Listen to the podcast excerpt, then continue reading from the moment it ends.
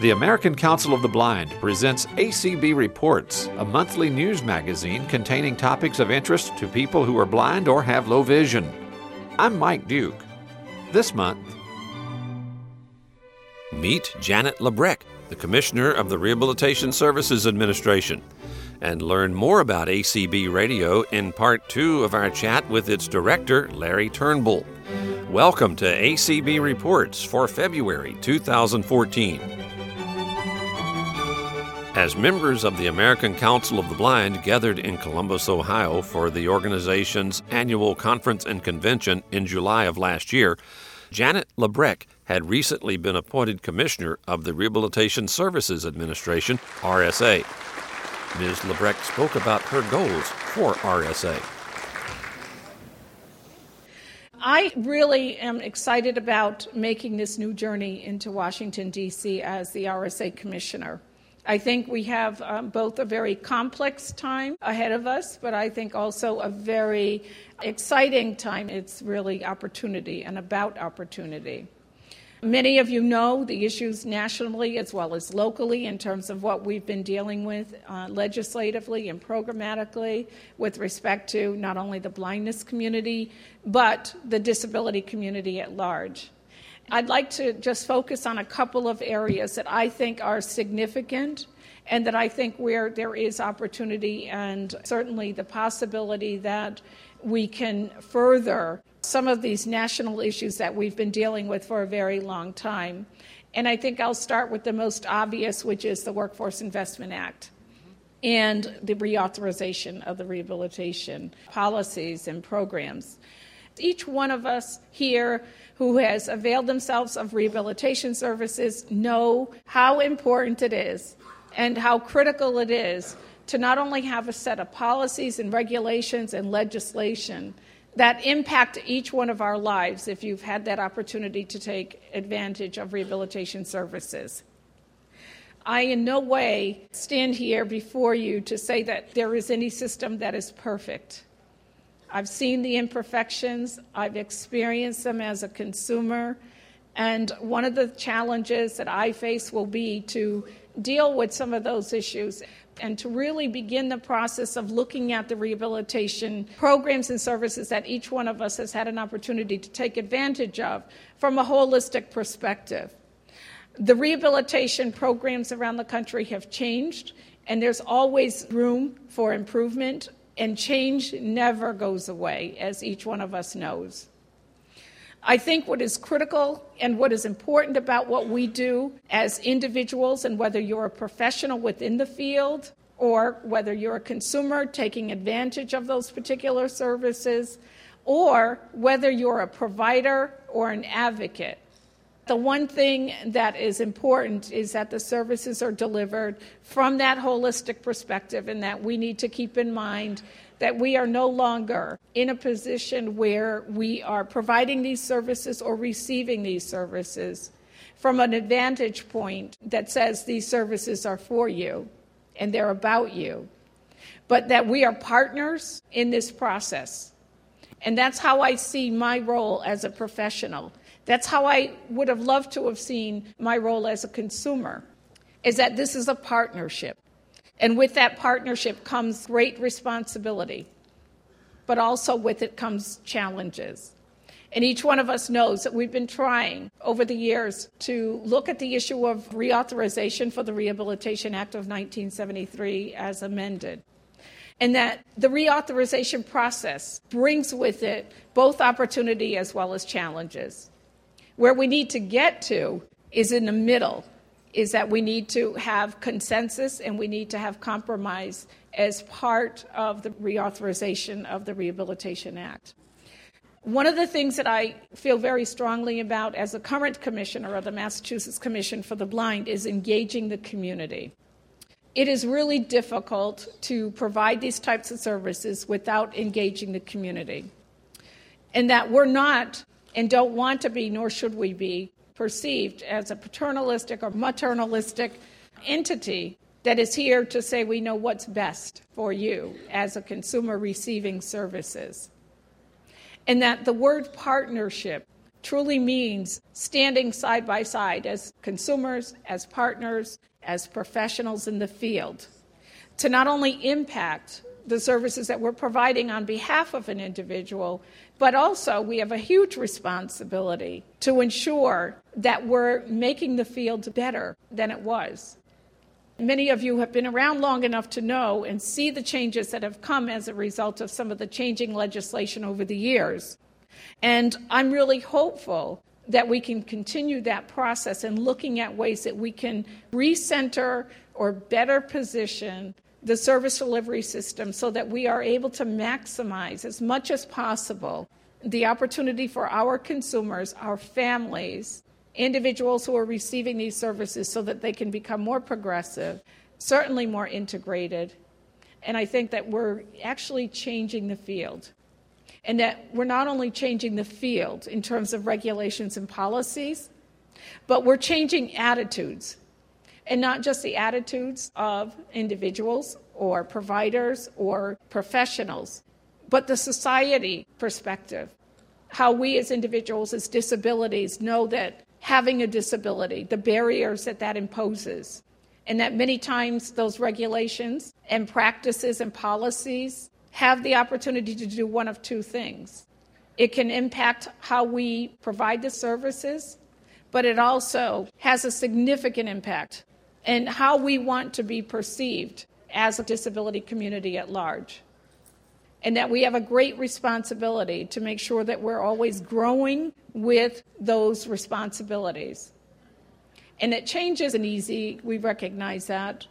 It's very difficult. Legislation, as many of you know, you've been advocates and very effective advocates for a very long time in your organization. So you know the challenges of working and meeting with legislators, getting people to understand that this isn't just a rule, it isn't just a regulation, it isn't just a law, that these regulations and policies are about individuals, they're about their families, and it's about our community. And most importantly of all, it's about our country and how we are going to deliver services, help individuals who need the assistance that we're here to provide in a way that is least restrictive, that is minimizing or diminishing or eliminating those barriers, and that individuals with disabilities in this country have the opportunity and have the right to take advantage of as many services and be as integral part of society, productive, independent individuals, and that's what we're striving for. Am I right? One of the areas that I feel very strongly about and am working very hard in Massachusetts to impact as well is the youth. Looking at some of the issues that are impacting our youth today. In many ways, from my generation to the youth who are receiving services today, there's a huge difference. The fact that many of the vendors and providers are here today, the fact that we now have very important national legislation that many of you worked very, very hard to secure on behalf of individuals who are blind, and the other legislation that also has been impacted by other disability groups nationally. From that perspective, we're at a very different place today than where we were when I was a teenager. The fact that we have adaptive technology that enables us to be effective communicators and enables us to go to work is significant. The challenges that we are facing today is transition. And these are the individuals who we need to work with. These are the individuals who we want to encourage and to ensure that they have every opportunity to really become truly independent and successful in our society today. We still face issues of advocacy. We still face issues of literacy. We know that in the disability community at large, literacy is an incredibly important barrier that we still face today. And it is for the entire society, but it's more critical for the disability community. Because without those literacy skills, without ensuring that our youth have as much opportunity and as much knowledge and information and skills that they are going to need today. And it's far more than when it was when I was a teenager. Technology is changing so rapidly, I don't have to tell you guys that. You know it. We live it, we're using it every day, and it's extremely difficult to keep up with. And yet it feels as though sometimes the more those barriers come up, we may knock down a few, but then a few more go up. And that's the challenge. We need to address and deal with some of our own issues that are within our own communities, and making sure that our education system has a very clear understanding about the challenges that our students, our family members, our children face as individuals with disabilities growing up today. So in spite of the fact that we may have more services available to us today, the challenge becomes making sure that people have access to those services.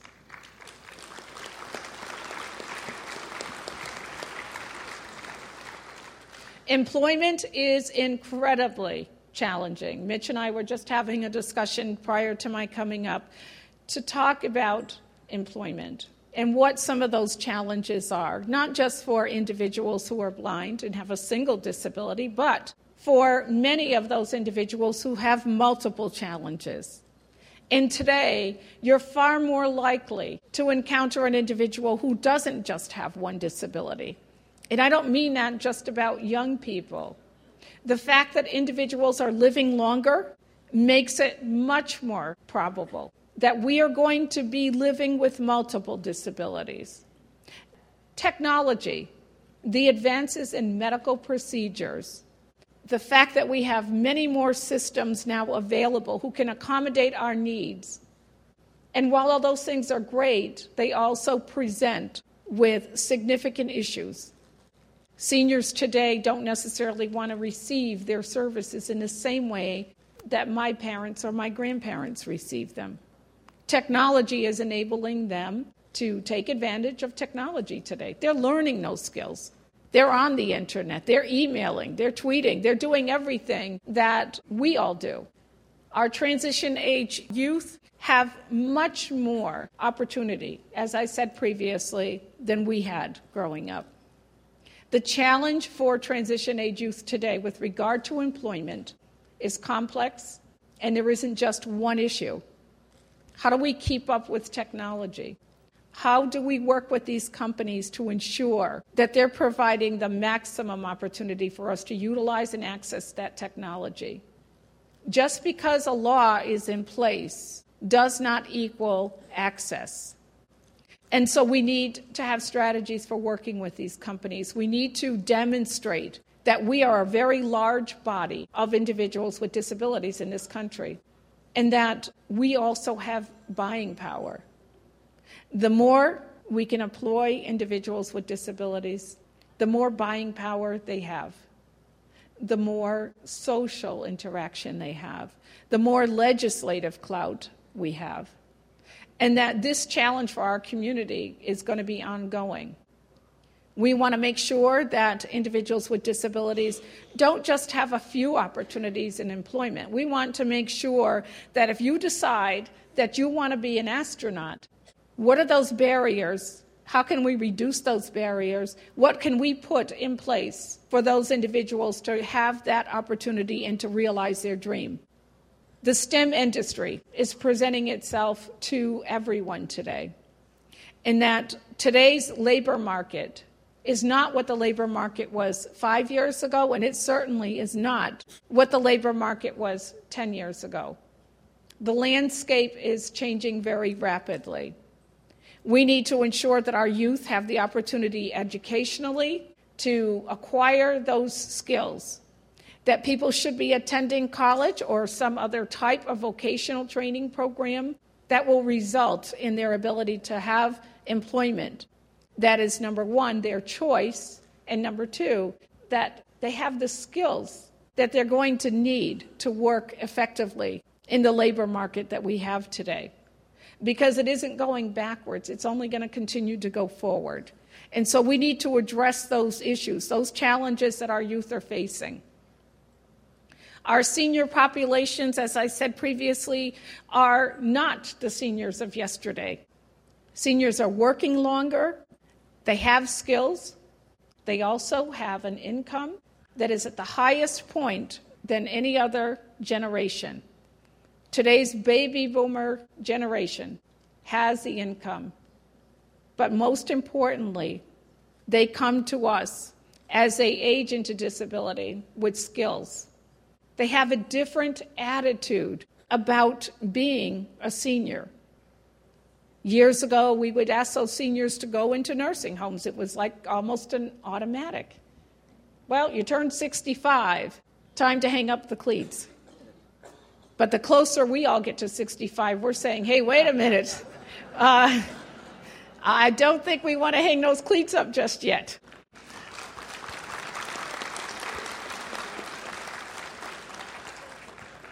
We have something to offer this society. People with disabilities have something to offer.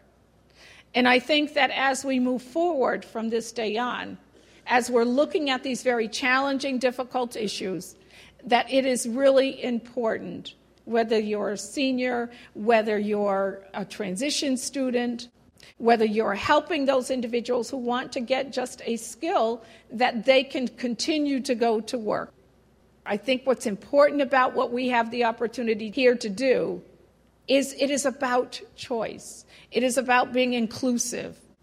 It is about preparing people in an effective way that they can continue to contribute to society. That's what's important. I really feel strongly also that internships with regard to employment have to play an important role.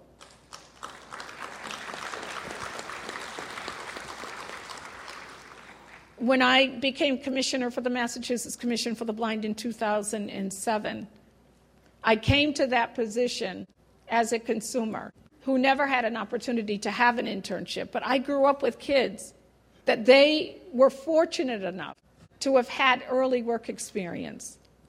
All of us know here in this room, you probably know from your own perspective or from somebody else's, whether it's a family member or a colleague, that when our youth grow up in this country with disabilities, it is rare for them to have that same opportunity. And when you think about it, how else can we begin to shape our attitudes about going to work if we don't do it early enough, if we aren't proactive about it, if our families don't help to encourage us, if our professionals are not there to give us as many options as possible to encourage these individuals to get that early work experience? Our internship program started with three in Massachusetts. In August, we are celebrating our tenth anniversary. When I first talked about creating an internship program, they said, you shouldn't do that. And I said, why not? And they said, well, first of all, you're new in your position.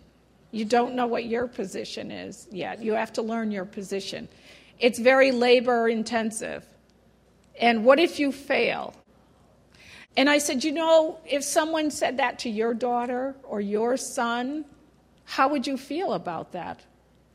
If we're not about rehabilitation, if we're not about providing encouragement, if we're not about presenting the people who we are charged with serving with opportunity, then what in the world are we doing?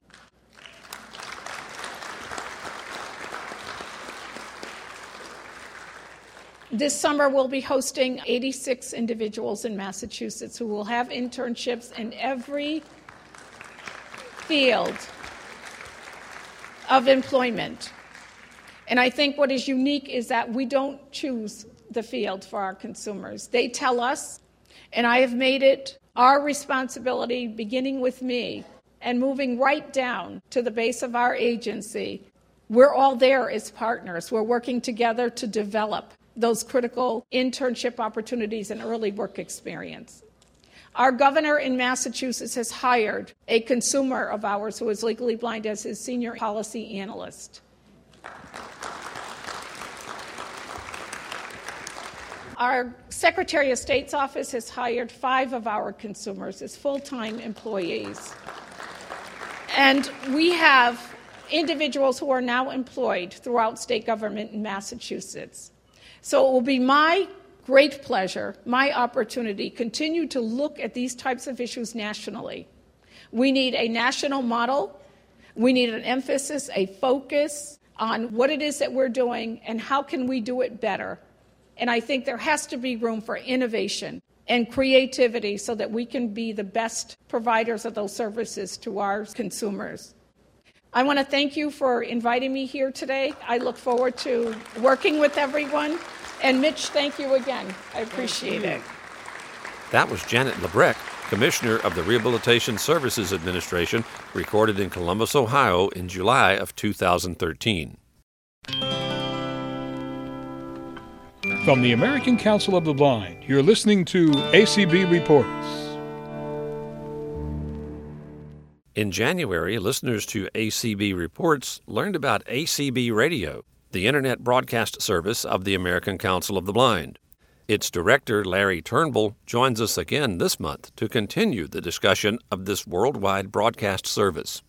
Since the coverage of A C B Radio is international in scope, how do you coordinate schedules from all over the world? Currently, A C B Radio uses the Eastern U S time zone as its primary guide time. And the reason we've done that is for those that broadcast on A C B Radio, we make sure that they don't have to worry about switching start and end times for their shows, or most of them anyway. There's still some that may have to do that when we go back and forth between standard and daylight savings time. And I'm working on getting a translator up on the webpage that can translate to different times for anybody that's browsing the schedules on there. Uh, they could choose which time zone they're in, and it'll display the schedule. Let's uh, talk about the schedule for just a minute. On the mainstream, how many hours of programming appear each day? Right now, it depends on the day of the week, because some days, you know, we may have only two or three hours of programming before it repeats, and other days we've got almost eight hours of programming before it uh, repeats. How about on the Treasure Trove? Treasure Trove right now, it repeats every four hours, but we're looking at adding more programming so we can uh, have it not repeat quite as often, but it repeats every four hours, and then at midnight Eastern time, it goes into the next day's rotation, which has a different set of shows that it airs. Talk about A C B Radio Interactive. What's involved in being a participant as an announcer? How much training is involved, and what do you need in order to do that? First of all, you need a good collection of music in M P three format. And the reason we specify M P three in particular because we're with a service called Stream Licensing, which uh, makes us D M C A compliant, and you have to title stream there. So M P three files have tags in them where you can see the artist and the uh, song titles on your player. When you're listening to the stream, you'll be able to see the different titles come across the screen. So if I put my vinyl collection onto M P three files, I have to go into the property sheet, fill out all of that stuff in order to make that work and be street legal for you. Correct. But you only have to worry about artist and song title. You don't have to worry about album, record label, and, and all that, which makes things a lot easier because there's some stuff that might be out of print, especially when you get into the older content, and it might be hard to locate that information. The other thing you need is broadcast software such as Station Playlist, or some still even use Winamp with the assorted plugins to make it connect to our server and, and be able to stream audio to us. How does one become a participant in A C B Radio in terms of content, uh, being a D J, whatever? Send an email to support at a c b radio dot org, and I'll uh, get back with you, and we'll figure out uh, what kind of show you want to do, because at this point you can either be a music D J, which in that case you'd be on Interactive, or if you want to produce a talk show, then of course you'd be on Mainstream. Or if you're a blind musician and want to submit content for the cafe, you can do that as well. And we're also going to be working on getting some forms built to put on the website where you can fill out all that information right on the web page, and it would automatically email me with those details. In fact, we're very close to launching an affiliate stream request form, so any A C B affiliate that wants to stream their convention on A C B Radio live event will be able to fill out that form, and then we'll get back with them. And if you are providing content, how many times a week, how many times a month, what are you looking for? Some of the content that we have for mainstream is updated weekly. Some of it is updated monthly. We can work the schedule out to reflect that. It all depends on how often you want to update that content. Also, the choice for the length of the show is either a half hour or one hour. We do have one presenter on the mainstream that has a two-hour show. For interactive, most of the broadcasters are doing either two- or three-hour slots once a week. And it does take a, a commitment on my part to say, okay, I'm going to commit to do this two-hour slot once a week or whatever. Right. Of course, life's always going to throw curves at you at some point. So if there's a week that you can't do your show, just give us at least three days' notice, and we can uh, either get somebody in there to cover your slot for you, or we do have uh, automation that just plays a selection of different kinds of music, just like radio stations going into their automation mode when there's no live D J on the air. And your interactive shows, for the most part, though, are live. I can't send you a show and say, run this in three weeks or whatever. Um, actually, we have that capability now. We do encourage live shows for the listeners' benefit, but there's some cases where if the uh, D J wants to uh, run a pre-recorded show, they can, but there's two things I would need from them. One, of course, is the show archive, you know, which would be an M P three file, because that's what our automation software, that's all it can take. Two, I would need the written playlist of all the songs that are played during that pre-recording, so I can submit them to our Stream Licensing Service to keep things uh, compliant, because what the Stream Licensing Service does for us is they report to the different copyright entities like SoundExchange, B M I, ASCAP, and SESAC. Those are the different entities that deal with the copyright royalties for the different artists out there. Did you ever think in your wildest dream that you'd be programming and managing a worldwide radio station? Uh, no. no. I started with A C B Radio. You know, it was fun doing the broadcasting and stuff like that, but I never dreamed that I would be up in the management position. That was Larry Turnbull, director of A C B Radio, an internet broadcast service of the American Council of the Blind. You can listen to A C B Radio online by going to a c b radio dot org or over the telephone by calling two three one, four six zero, one zero four seven. You've been listening to A C B Reports, heard on Radio Information Services nationwide on Side four of the Braille Forum Cassette Edition and throughout the world on a c b radio dot org. A C B Reports is produced at Radio Reading Service of Mississippi, a service of Mississippi Public Broadcasting. Send suggestions and comments about this program to reports at a c b radio dot org. Contact the American Council of the Blind online at a c b dot org or phone eight hundred, four two four, eight six six six. Thanks for listening, and please join us again next month for another A C B Reports.